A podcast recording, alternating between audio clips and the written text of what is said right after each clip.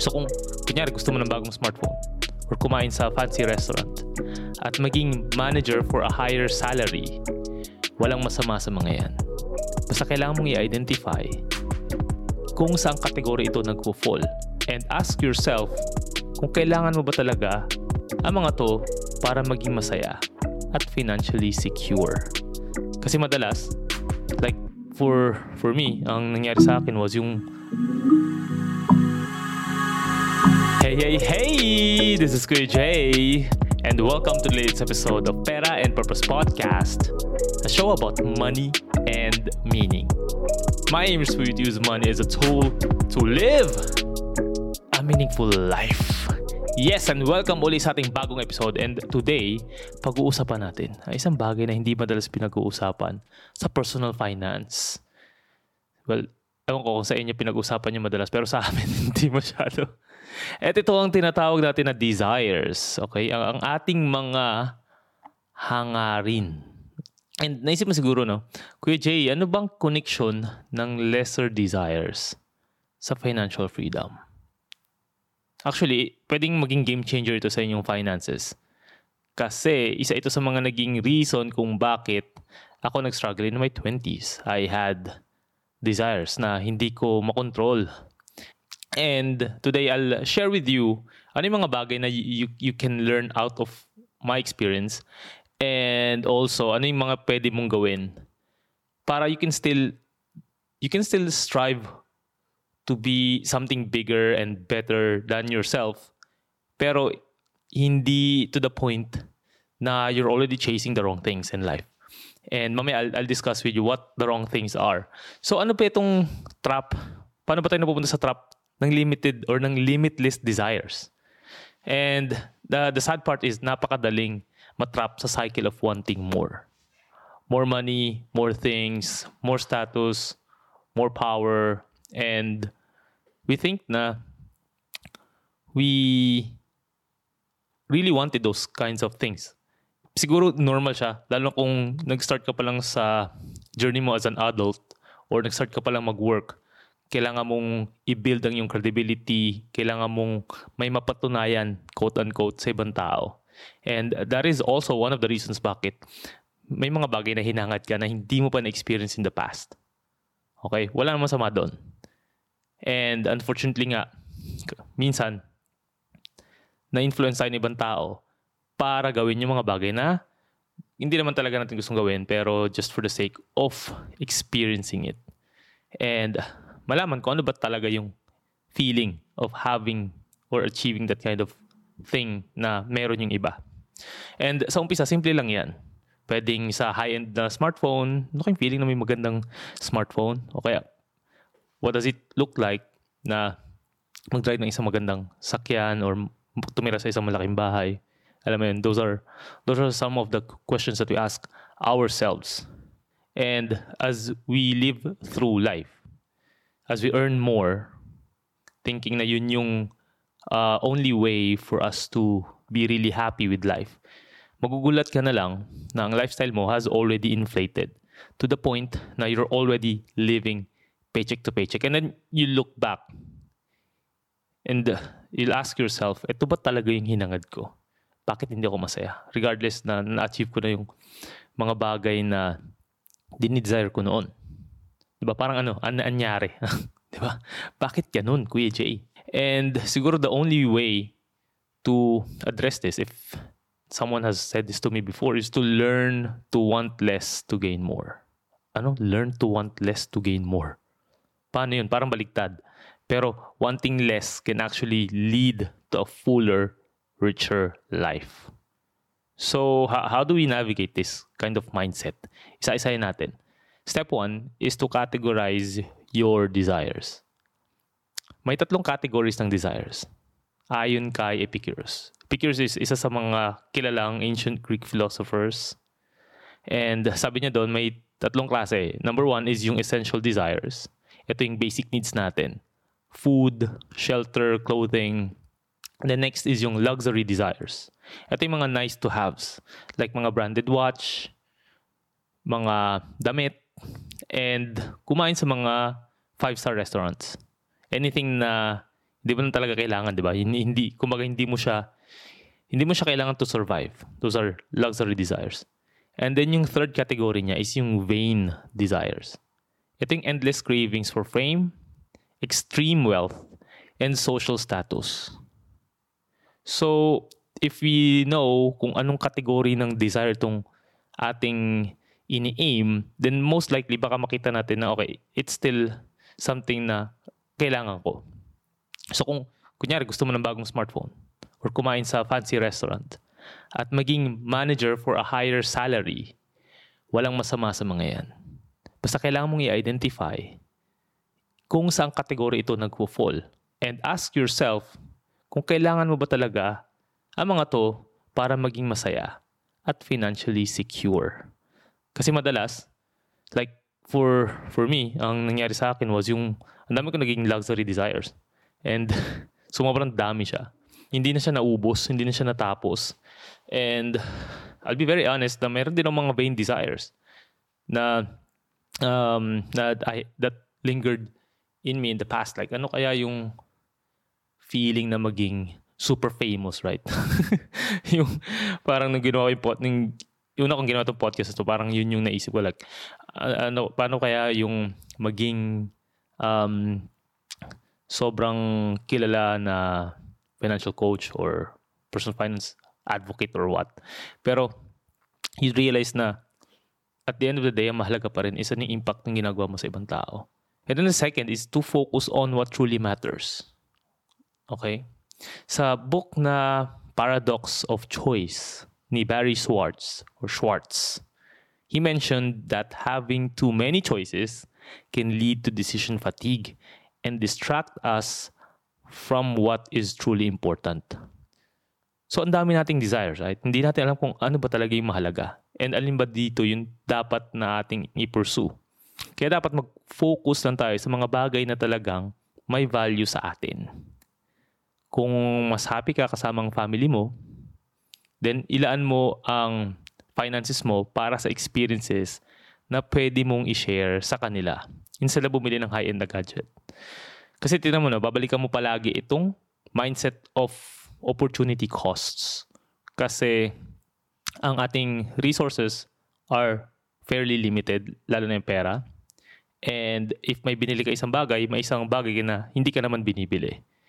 So if ang majority ng binibili mo right now, if you look back at your budget, o yung mga bagay na pinapurchase mo na related sa desires na hindi naman related talaga sa core values mo, then most definitely, you will end up unhappy.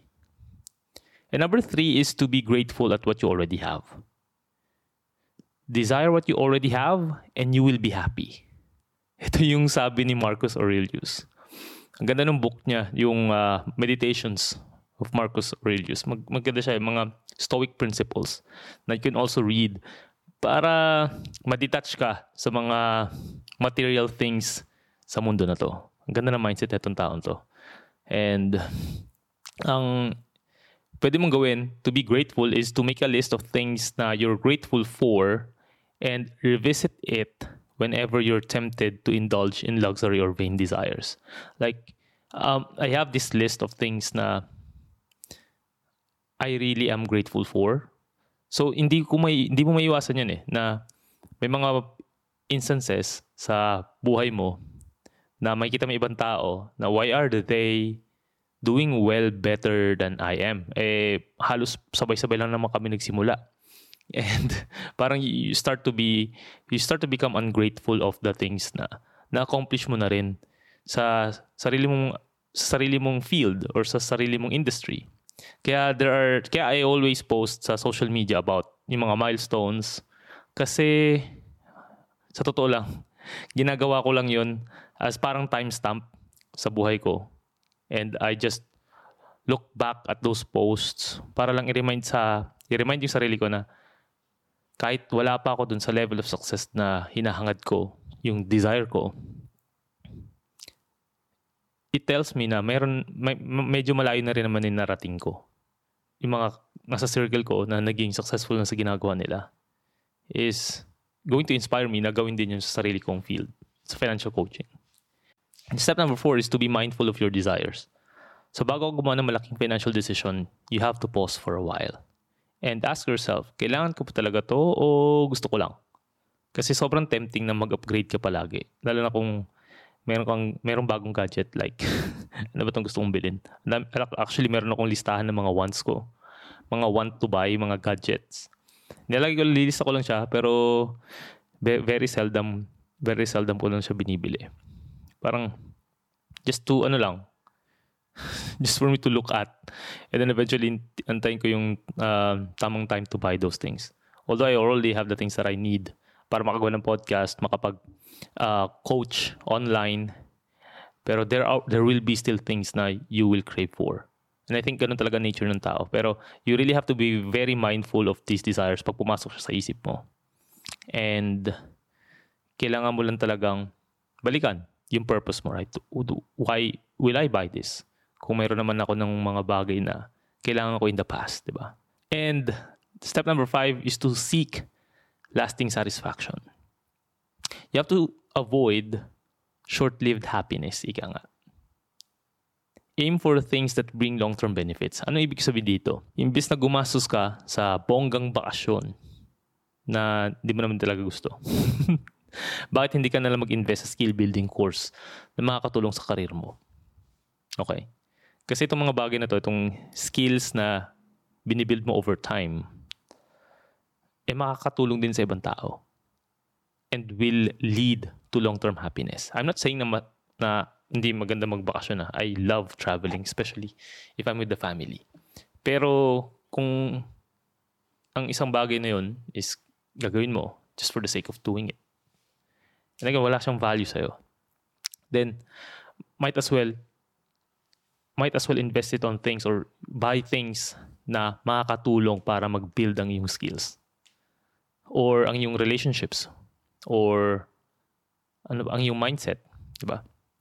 Kaya the more na you invest kasi in yourself, the more na you can add value to others, and nagiging parang cycle siya eh, na nagkakaroon ka ng contribution sa ibang tao, and eventually you will experience meaningful joy. Ika nga, hindi siya happiness, but joy.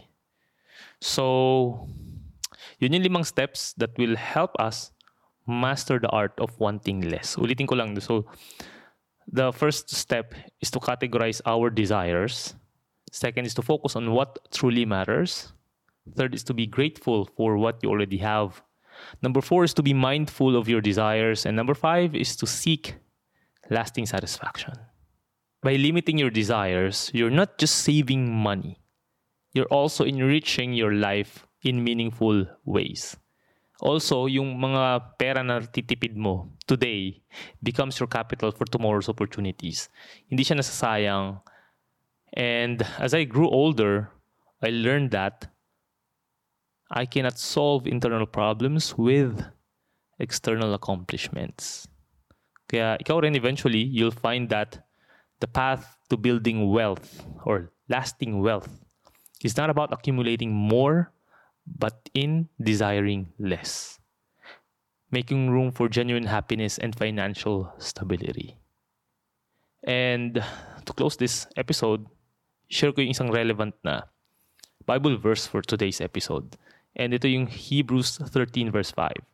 Sabi doon, keep your life free from love of money, and be content with what you have, for He has said, I will never leave you nor forsake you. It's a verse na perfect dito sa ating pinag-usapan today. Dahil it, it emphasizes the importance of contentment and warns us against the endless pursuit of material wealth. Katulad ng pag-encourage ko sa inyo na mag-focus kayo kung ano ba talaga yung mahalaga sa buhay ninyo, and to appreciate what you already possess. Itong verse na to is a great reminder na dapat i-value yung ating pagiging kontento with our present blessings.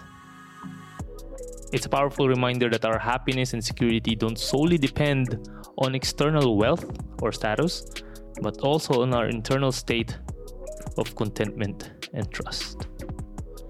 So that wraps our episode for today. Before I let you go, I hope you can listen to other episodes of Pera and Purpose Podcast on Spotify, Apple Podcast, and other podcast streaming platforms. And also, if na-realize ko na meron, pwede pala mag-comment dun sa Spotify.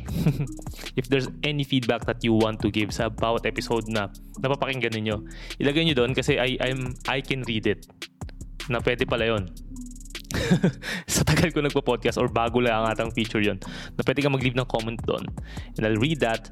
And if you have suggestions, for sure, always message me sa aking social media accounts or email. And kung ano pa mga gusto mapakinggan sa podcast, feel free to reach out. Once again, ito ulit si Kuya Jay, telling you to prosper with a purpose. See you sa next episode. Bye bye.